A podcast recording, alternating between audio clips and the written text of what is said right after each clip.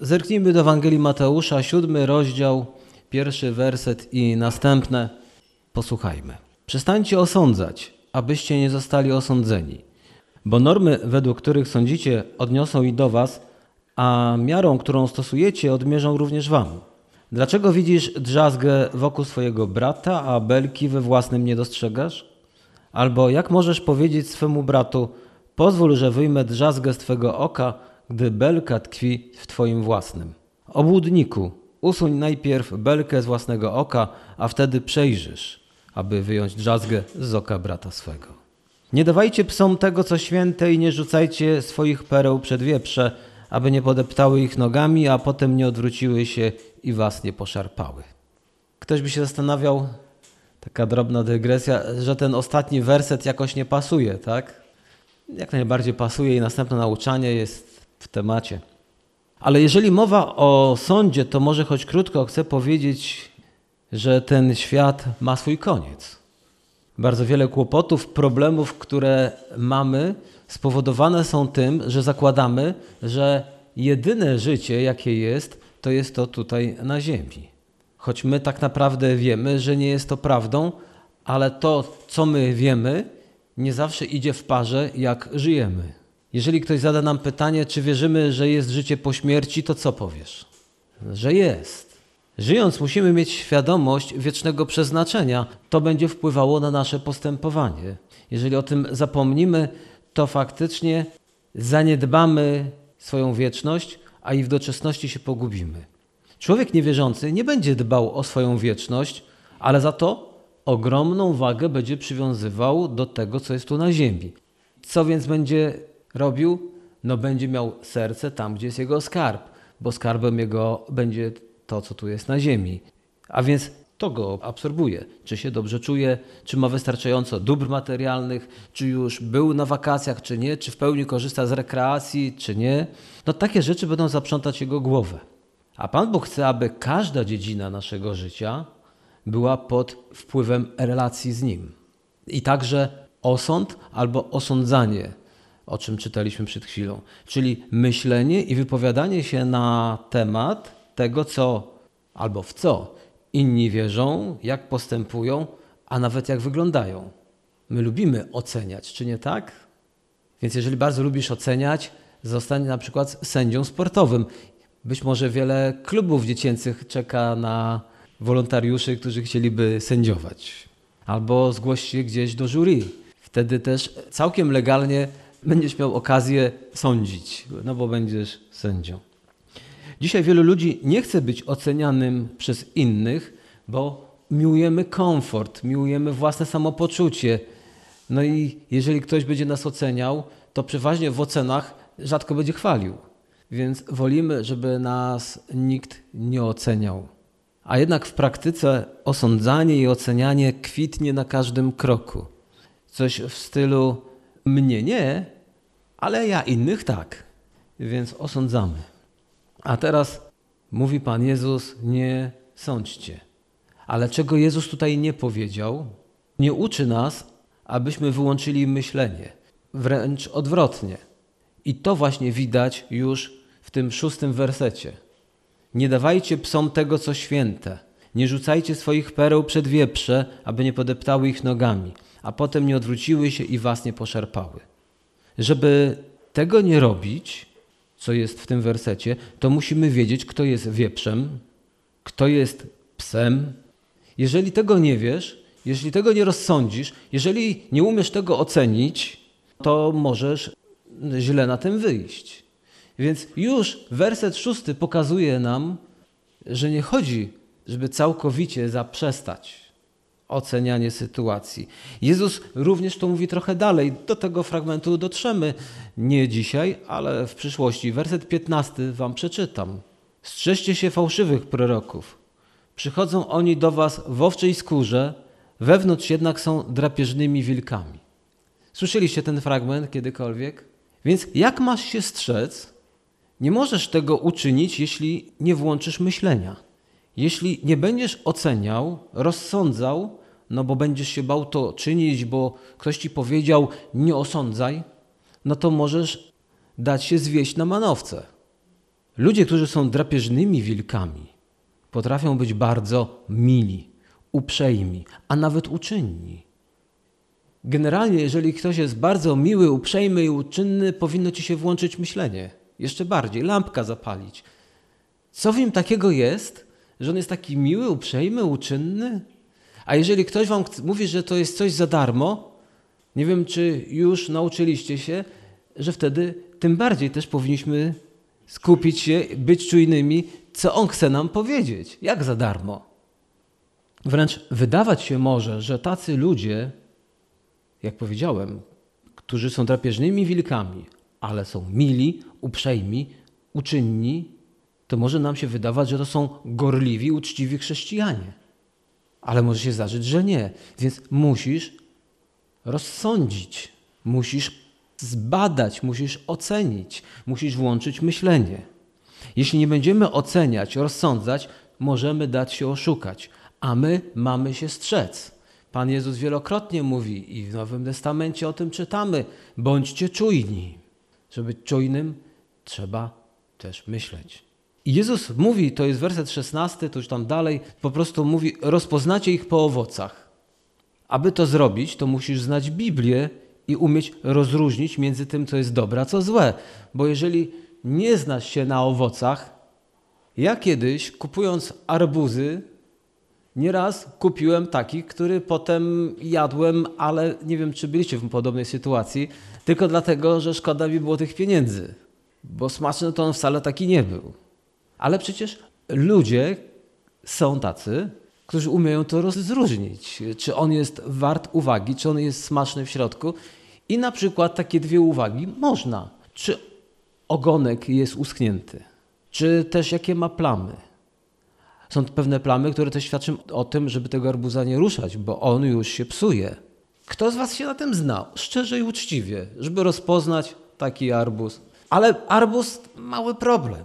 Ale jeśli my się nie nauczymy w życiu rozsądzać pewnych rzeczy, to weźmiemy kogoś, kto jest miły, uprzejmy i tak dalej, za dobrego człowieka, a on jest po prostu cwaniakiem, wilkiem, który przyszedł i chce zniszczyć społeczność chrześcijańską, na przykład. Możemy więc już powiedzieć, że Jezus nie uczy nas, aby być łatwowiernym, pobłażliwym w stosunku do każdego, w tym również do tych, co określają się jako chrześcijanie. I podobna nauka jest w dalszych miejscach w Piśmie Świętym. Na przykład Pismo Święte uczy o dyscyplinie w Kościele. O czym w dzisiejszych czasach prawie się nie mówi. Wszystkich przyjmujemy, wszystkich kochamy, wszyscy są członkami Kościoła. Ale dobrze też podejść tutaj rozsądnie i zacząć oceniać, bo o tym czytamy w Piśmie Świętym, że powinniśmy. O Janie mówi się, że to taki umiłowany uczeń Pana Jezusa i się też mówi o nim często apostoł miłości, bo bardzo wiele poświęca on w swojej tej twórczości miejsca tematowi miłości. Jednak on, właśnie on, w dosyć ostrych słowach daje nam wskazówki odnośnie fałszywych nauczycieli. Przeczytajmy drugi list Jana, pierwszy rozdział. Jeśli ktoś przychodzi do was, a nie przynosi właściwej nauki, tego nie przyjmujcie do domu, ani nie nawiązujcie z nim bliższych stosunków. Kto spoufala się z taką osobą, uczestniczy w jej złych uczynkach. Kto to dzisiaj bierze sobie do serca? Podobnie Ewangelia Jana, rozdział 7, werset 24. Przestańcie sądzić, kierując się pozorami, w swoich ocenach bądźcie sprawiedliwi. Inne tłumaczenie Biblii: nie sądźcie po pozorach, ale sądźcie sprawiedliwym sądem. Jeśli w jednym miejscu Jezus mówi nie sądźcie, a w innym mówi sądźcie, to można by pomyśleć, Panie Jezu, no zdecyduj się. Ale Jezus ma przesłanie, bo kiedy trzeba, to sądzimy i jak trzeba, to to robimy, a kiedy nie powinniśmy, no to nie należy. Tak więc Pan Jezus nie naucza tego, aby nie dokonywać oceny. Zależy mu na tym, aby nie potępiać. Bo są osoby, które mają skłonność do oskarżania innych. Są jak muchy, jest taka odmiana muchy, która no, rzuca się na to, co jest zepsute.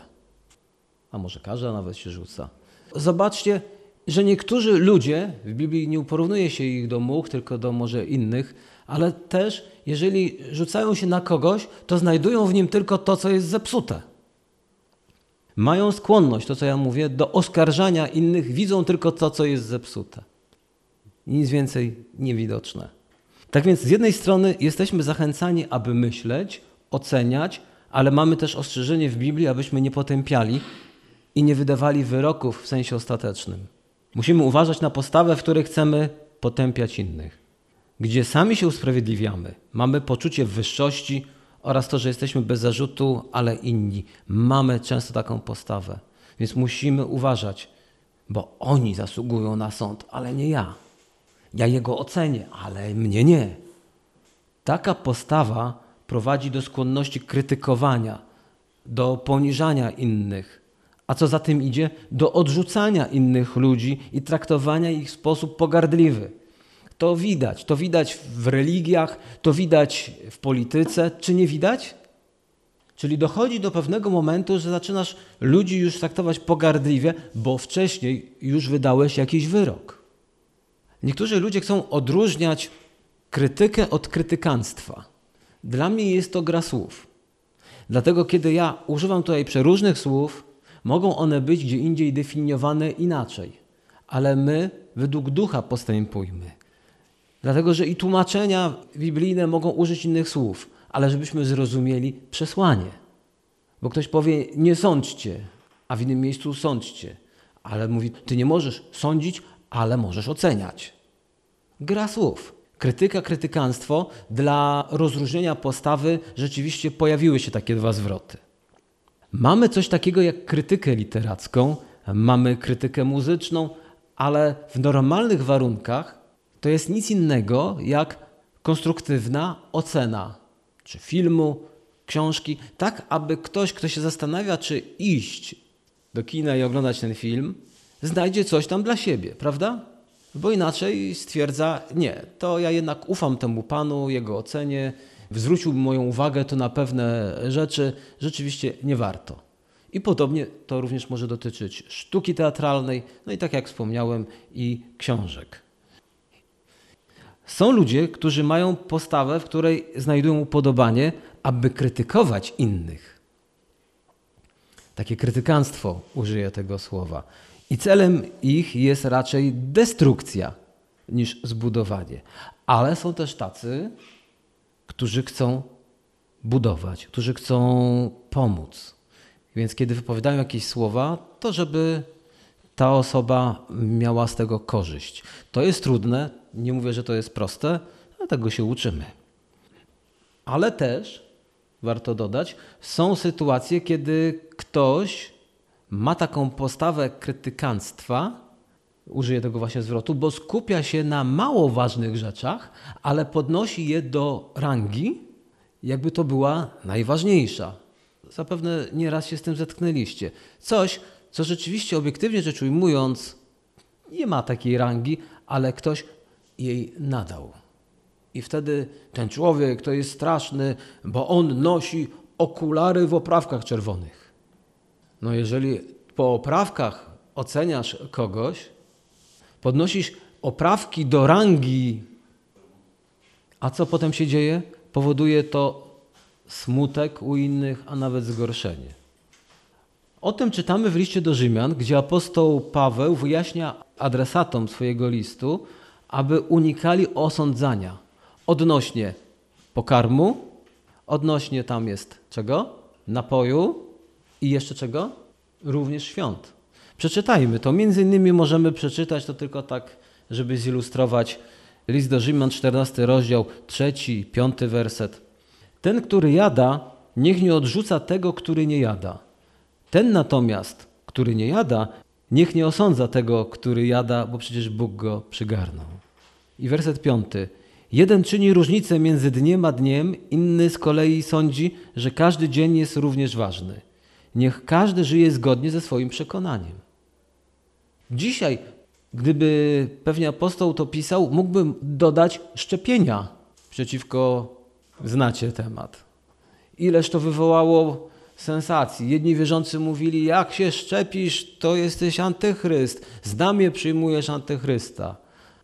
Coś, co jest błahe, podnosi się do rangi, żeby kogoś ocenić, czy on jest wierzący, czy nie. I tym już się zajmował apostoł Paweł w liście do Rzymian. Nie można tak robić. Każdy niech je, jakie ma poznanie i zrozumienie. Uszanuj to. To nie jest takie ważne. I również tutaj, jeżeli jeden święci szabat w sobotę, a drugi szabat w niedzielę, a trzeci szabat w środę, jeżeli ma takie zrozumienie, nie osądzaj go po tym, nie rób z tego ogromnej rangi, kiedy to od tego nie powinno się czynić. Może dzisiaj więcej chrześcijan to zrozumie, daj Panie Boże, to wtedy więcej byłoby pojednania. Jeśli ktoś czuje satysfakcję, kiedy zwraca uwagę na złe rzeczy w życiu innej osobie, na przykład, że źle wierzy, że popełniła jakiś błąd, no to już znalazłeś się w pozycji sędziego, o której Pan Jezus mówi: tego nie rób. Jeżeli komuś sprawia przyjemność, tak jak tej muszę sprawia przyjemność siedzieć na padlinie, to znaczy, że jest z tobą coś nie tak. To nie powinno być przyjemne dla ciebie, ale robisz to dla dobra drugiej osoby. Przy okazji warto wspomnieć, jak wiele czasu i energii poświęcamy na ocenianie, krytykowanie ludzi, którzy tak naprawdę nas nie słyszą, a wręcz to, co my mówimy, do nich nie dociera i oni z tego nie mogą skorzystać. Ale nam sprawia to taką chorobliwą przyjemność mówienia na tematy przeróżne i różnych ludzi i jeszcze rozpisywanie się o tym w przeróżnych mediach. Wciąż są tacy ludzie. To o tym Pan Jezus mówi: nie sądźcie. Chorobliwe wręcz pragnienie, aby wyciągać czyjeś brudy i na tych błędach tych ludzi wynosić siebie niby, bo jestem lepszy. Albo ich drobne rzeczy wynosić do rangi jakże znaczącej. To przecież jak tak można? Obyśmy mieli więcej smutku, bojaźni Bożej, kiedy mówimy o tym, co jest złe, albo o tym, co ktoś złego zrobił. Abyśmy mówili to ku zbudowaniu, a więc ostrzeżeniu, wzmocnieniu innych, a nie sprawiania sobie przyjemności. A już na pewno nie możemy podważać czyichś motywów jakiegoś postępowania, jeśli ich nie znamy. A bardzo często i to ma miejsce, a wtedy to już jest osądzanie, oskarżanie. Tak często wyrażamy nasze opinie bez znajomości faktów. A po co nam fakty? Jakże emocje odgrywają ogromną rolę, a nie fakty. O tym mówiłem poprzednio. Nawet przy wyborach emocje odgrywają decyzje, no, mają ogromny wpływ na to, jak my głosujemy, ale nie fakty. Chcemy poznawać fakty, zanim będziemy głosować. I po takiej postawie człowiek, który ma chorobliwą satysfakcję w osądzaniu innych, nie będzie chciał słuchać wyjaśnień, będzie odrzucał wszelkie tłumaczenia, nie będzie słuchał żadnych argumentów, on wie lepiej. I po takiej postawie widać, że takie osoby nie przekonamy, pozostaje się o nią modlić, bo ta osoba sama w sobie się męczy.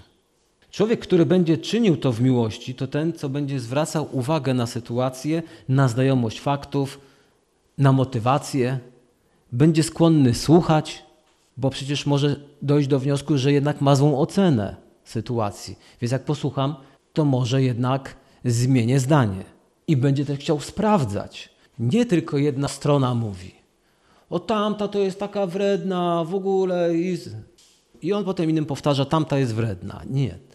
Idziesz do drugiej osoby, jeśli chcesz się wypowiadać i sprawdzasz, bo znasz tylko wypowiedź jednej strony.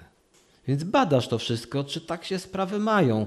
Czy w Biblii nie jest to napisane, że kiedy słuchali nauczania, co niektórzy, to sprawdzali, czy tak rzeczywiście rzeczy się mają? Czy ktoś im czasami nie opowiada rzeczy, które są niewłaściwe odnośnie Boga, wiary? Mamy to w Biblii. I Biblia nawet określa ich, że oni byli szlachetniejsi, bo to robili. Chcesz być osobą szlachetną? Sprawdzaj. Kiedy czytasz Biblię, konfrontuj to z tym, co słyszysz. Często osoby, które krytykują, same są przewrażliwione na krytykę. Dlatego też można wspomnieć o wersecie, który mówi, żebyśmy sami siebie osądzali, a nie tylko szybko biegli, aby osądzać innych, Mamy pierwszy list do Koryntian, 11 rozdział, tam od 30 wersetu, ale ja przeczytam list do Rzymian, drugi rozdział, pierwszy, drugi i trzeci werset. Nie masz zatem wymówki ty, który osądzasz bliźniego. Potępiając jego, potępiasz przy tym siebie. Sam bowiem jako sędzia postępujesz podobnie. A wiemy, że wyrok, wyrok Boży na winnych takich czynów jest jak najbardziej słuszny. Czy więc liczysz na to, ty, który potępiasz, osądzasz innych, a sam postępujesz tak samo, że unikniesz kary? Jeśli bierzemy się do osądzania, jeśli bierzemy się do krytykowania, to w ten sposób dajesz dowód, że wiesz, że to jest słuszne. Przyjdzie tak? Bo inaczej to co, robisz z siebie idiotę? Chciałbym przybliżyć Wam historię, która znalazła się w książce Charlesa Swindola Przebudzenie łaski. Ta książka jest w języku polskim. Charles Swindoll opowiada o doświadczeniu. Charles Swindoll to taki znany mówca, kaznodzieja, bardzo ceniony. Autor wielu dobrych książek. W Radiu Chrześcijanin można go posłuchać każdego dnia z wyjątkiem poniedziałku. I Charles Swindoll opowiada o doświadczeniu, które miał kiedyś podczas jego usługi na konferencji biblijnej. Pierwszego wieczoru na krótko spotkał parę, która wydawała mu się przyjazna i całkiem zadowolona z obecności na tej konferencji. Jednak w miarę upływu tygodnia Swindoll zauważył, że mniej więcej 10 minut po tym, jak zaczął przemawiać na każdym spotkaniu, to ten mąż tej kobiety już śpi. To doświadczenie zaczęło go irytować. Tak bardzo, że aż do ostatniego spotkania był przekonany, że mężczyzna był tam tylko po to, aby zadowolić żonę, a sam zaś był jakimś cielesnym chrześcijaninem, tam jest dosłownie. Również zwrot biblijny. Jednak na zakończenie ostatniego spotkania żona poprosiła o kilka minut rozmowy z nim. Pomyślał, że chce z nim porozmawiać o braku zainteresowania męża sprawami duchowymi. I wyobraź sobie, jak bardzo był zakłopotany, gdy żona wspomniała, że jej mąż jest śmiertelnie chory na raka. I przybyli na tą konferencję głównie na jego prośbę, bo jego ostatnim życzeniem było być na konferencji, mimo że leki przeciwbólowe, które przyjmował, wywoływały u niego senność. I następnie powiedziała: On kocha Boga, a ty jesteś jego ulubionym nauczycielem biblijnym. Chciał być tutaj, aby Cię spotkać i usłyszeć bez względu na wszystko. Charles Swindoll pisze tam: Stałem tam całkiem sam, tak głęboko skarcony jak nigdy dotąd. Jakże niebezpieczną rzeczą jest osądzanie innych. Jezus powiedział, to jest w Ewangelii Mateusza, właśnie siódmy rozdział, drugi werset, bo tak jak wy sądzicie innych, tak was osądzą i taką miarą, jaką wy mierzycie, wam odmierzą. A jeśli sam odpowiednio nie postępujesz, to ściągasz na siebie sąd. Inaczej mówiąc, jeżeli za coś cię bierzesz, to mniej pewność, że również tak samo tobie zostanie odpłacone. I nauczanie to również widać w liście Jakuba, trzeci rozdział, werset pierwszy. Przestańcie, drodzy bracia, tak garnąć się do nauczania Wiedzcie, że dla nas, nauczycieli, wyrok będzie surowszy. Jakże wiele ludzi pcha się, żeby innych nauczać, żeby innym przekazywać jakieś głębokie prawdy biblijne. Nie chodzi tutaj o składanie świadectwa, te rzeczy są proste. Ten fragment mówi, że ci ludzie uważają się za autorytety, uważają się za nauczycieli i wykorzystują swoją pozycję, aby nauczać pewnych norm innych i ich oceniać. Więc Pan Bóg mówi: Dobrze, jeśli tak robisz, to wiedz, że ty również będziesz surowo oceniany. Albowiem jakim sądem sądzicie, Biblia mówi, takim i wam osądzą. I jaką miarą mierzycie, taką wam odmierzą. Jeśli ktoś uznaje się za autorytet, wydaje osądy wobec innych, to też nie ma prawa narzekać, jeśli sam zostanie osądzony według tych samych standardów. A niektórzy tacy nauczyciele potem biadolą, że ich tam gdzieś tak.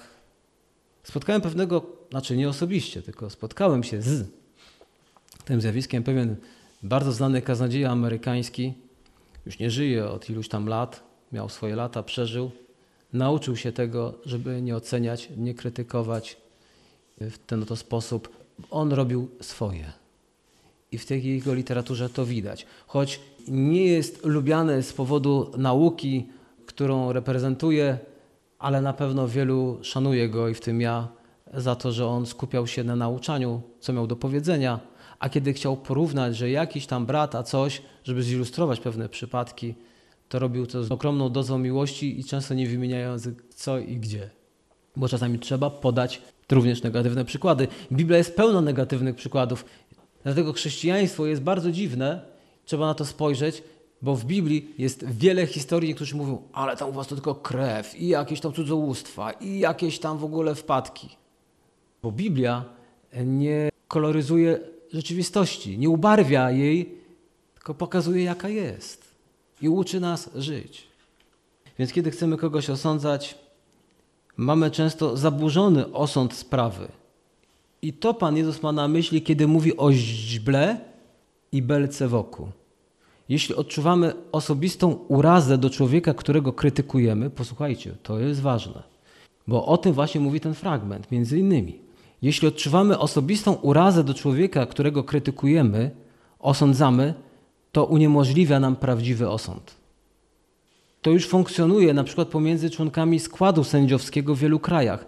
Jeśli okazuje się, że sędzia w jakiś sposób jest powiązany z ofiarą, to szukają innego sędziego, bo ten nie będzie bezstronny, czy nie tak? To również funkcjonuje w innych zawodach. W jakich? Ktoś wie?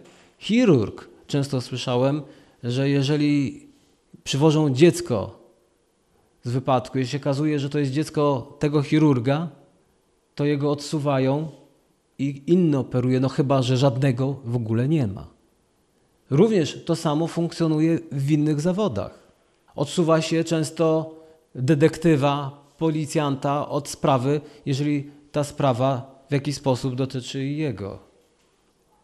Czyli nawet prawo uwzględnia udział bliskich osób, to wtedy musimy sobie dać sprawę, że nie będzie to obiektywne, bo osoba jest w jakiś sposób zaangażowana. I tu musimy przyjąć nauczanie Pana Jezusa, że nie będziemy właściwą osobą do osądzania innych, jeżeli w jakiś sposób jesteśmy związani. Właśnie jeżeli mamy belkę, no to przecież nie zobaczymy. A belka, która znajduje się w naszym oku, czyni nas niezdolnymi, aby to robić, aby osądzać właściwie, aby napominać. Czy udałoby się pomóc choremu z oczami, jeśli poszedłby do okulisty, który jest niewidomy i on mówi, panie doktorze, wpadło mi coś do oka. A mówi, zaraz panu pomogę. Co byś wtedy zrobił, gdybyś się dowiedział, że on jest niewidomy? A on by powiedział, no wprawdzie dzisiaj nic nie widzę na oczy, ale niech pan da, wyjmę.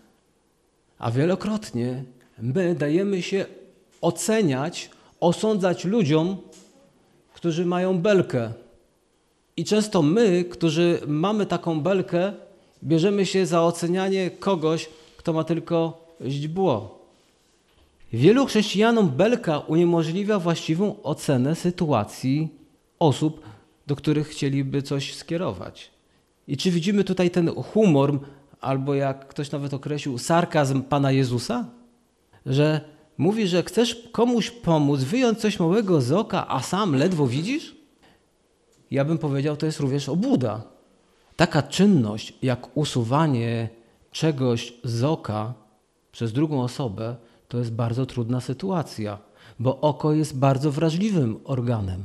Myślę, że zauważyliście to, że jak jeżeli przeżyliście taką sytuację, że trzeba coś było wyjąć z oka, że wam to oko samo się chce zamykać, że ktoś musi to trzymać. Tak wrażliwe jest oko, ono się broni. Jakże łatwo pozwalamy sobie na to, żeby ktoś przyszedł i nas osądzał i krytykował i jeszcze mu w to wierzymy, albo sami, jakże łatwo bierzemy się za tak bardzo osobistą, wrażliwą sprawę, jak ocenianie, osądzanie innych. Tutaj to wymaga fizycznie, jeżeli chcemy komuś wyjąć coś z oka, precyzji, właściwego widzenia, wrażliwości, delikatności. Kombinerkami mu trzymasz tą powiekę, a na dole wieszasz drugie i tak odciągają, bo mówisz, mam tylko dwie ręce. Więc na dole kombinerkami tutaj i mu ciągnie na dół, wtedy nie zamknie. Drugimi do góry mu trzymasz i tą ręką, którą masz, próbujesz mu wydłubać, co, co mu tam wpadło. Czasami tak to funkcjonuje, jeśli chodzi o sytuację chrześcijan, którzy się biorą za to. I Pan Jezus chce nam powiedzieć, że jeśli bierzesz się za osądzanie innych, rób to, będąc do tego przygotowanym. Nie możesz stać się okulistą, jeśli sam ledwo widzisz. Dobry okulista to ten, który ma dobry wzrok. Dzisiaj okuliści dodatkowo posiłkują się jeszcze takim sprzętem, który pozwala im widzieć znacznie więcej niż jakiś czas temu. Wtedy wszystko widzą lepiej, mogą naprawdę pomóc. To ty również zacznij się posiłkować. Czym? Działaniem Ducha Świętego. Skorzystaj z pomocy Ducha Świętego. Niech On cię prowadzi, a nie emocje, uprzedzenia i twoja tylko i wyłącznie sama wiedza. Owocem Ducha Świętego jest, to jest Galacjan 5 rozdział, miłość, radość, pokój, cierpliwość, uprzejmość, dobroć, wierność, łagodność, opanowanie. Nie możesz pomóc drugiej osobie, jeśli nie odczuwasz współczucia i miłości wobec niej. Czy nie chciałbyś pójść do takiego okulisty? Czy nie chcesz, aby usługiwał ci taki wierzący? Od razu lepiej. Dlatego Pan Jezus mówi: najpierw wyjmij belkę ze swojego oka. Przyjrzyj się sam sobie, czy jesteś człowiekiem pokornym, współczującym i kierujesz się Bożą miłością wobec tej osoby, do której kierujesz słowa krytyki. Krytyka nie jest czymś złym. Tak jak powiedziałem, krytyka literacka, krytyka filmowa. Nie bójmy się ludzi, którzy nas krytykują, bo od razu będziemy się obrażać. Ale sami, kiedy chcemy ludziom zwracać na coś uwagę, weźmy to wszystko, co powiedziałem, pod uwagę, a może jeszcze więcej. My się nie bójmy ludzi, którzy nawet są krytykancy wobec nas. Miejmy Boże wsparcie, aby się ostać, rozsądzajmy.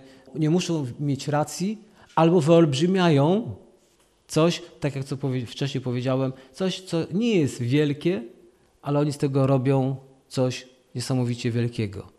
Więc badajmy, ale w tym wszystkim pamiętajmy, co też Biblia, do czego nas zachęca, aby mówić prawdę w miłości. List Jakuba, pierwszy rozdział, werset 19 mówi też, niech każdy człowiek będzie skory do słuchania, nieskory do mówienia, nieskory do gniewu. Kończąc, chcę powiedzieć w dwóch zdaniach, że jeżeli chcesz uniknąć Bożego karcenia za to, że innych osądzasz, to najpierw poświęć czas przed Bogiem i osądź sam siebie. W jednym fragmentu z Biblii mówi ona wyraźnie: osądzajcie samych siebie. Już tego nie czytałem, może za tydzień lub za dwa o tym powiem. Zbadaj swoje serce, swoje motywacje, swoją postawę wobec tej osoby, do której kierujesz te słowa. Amen.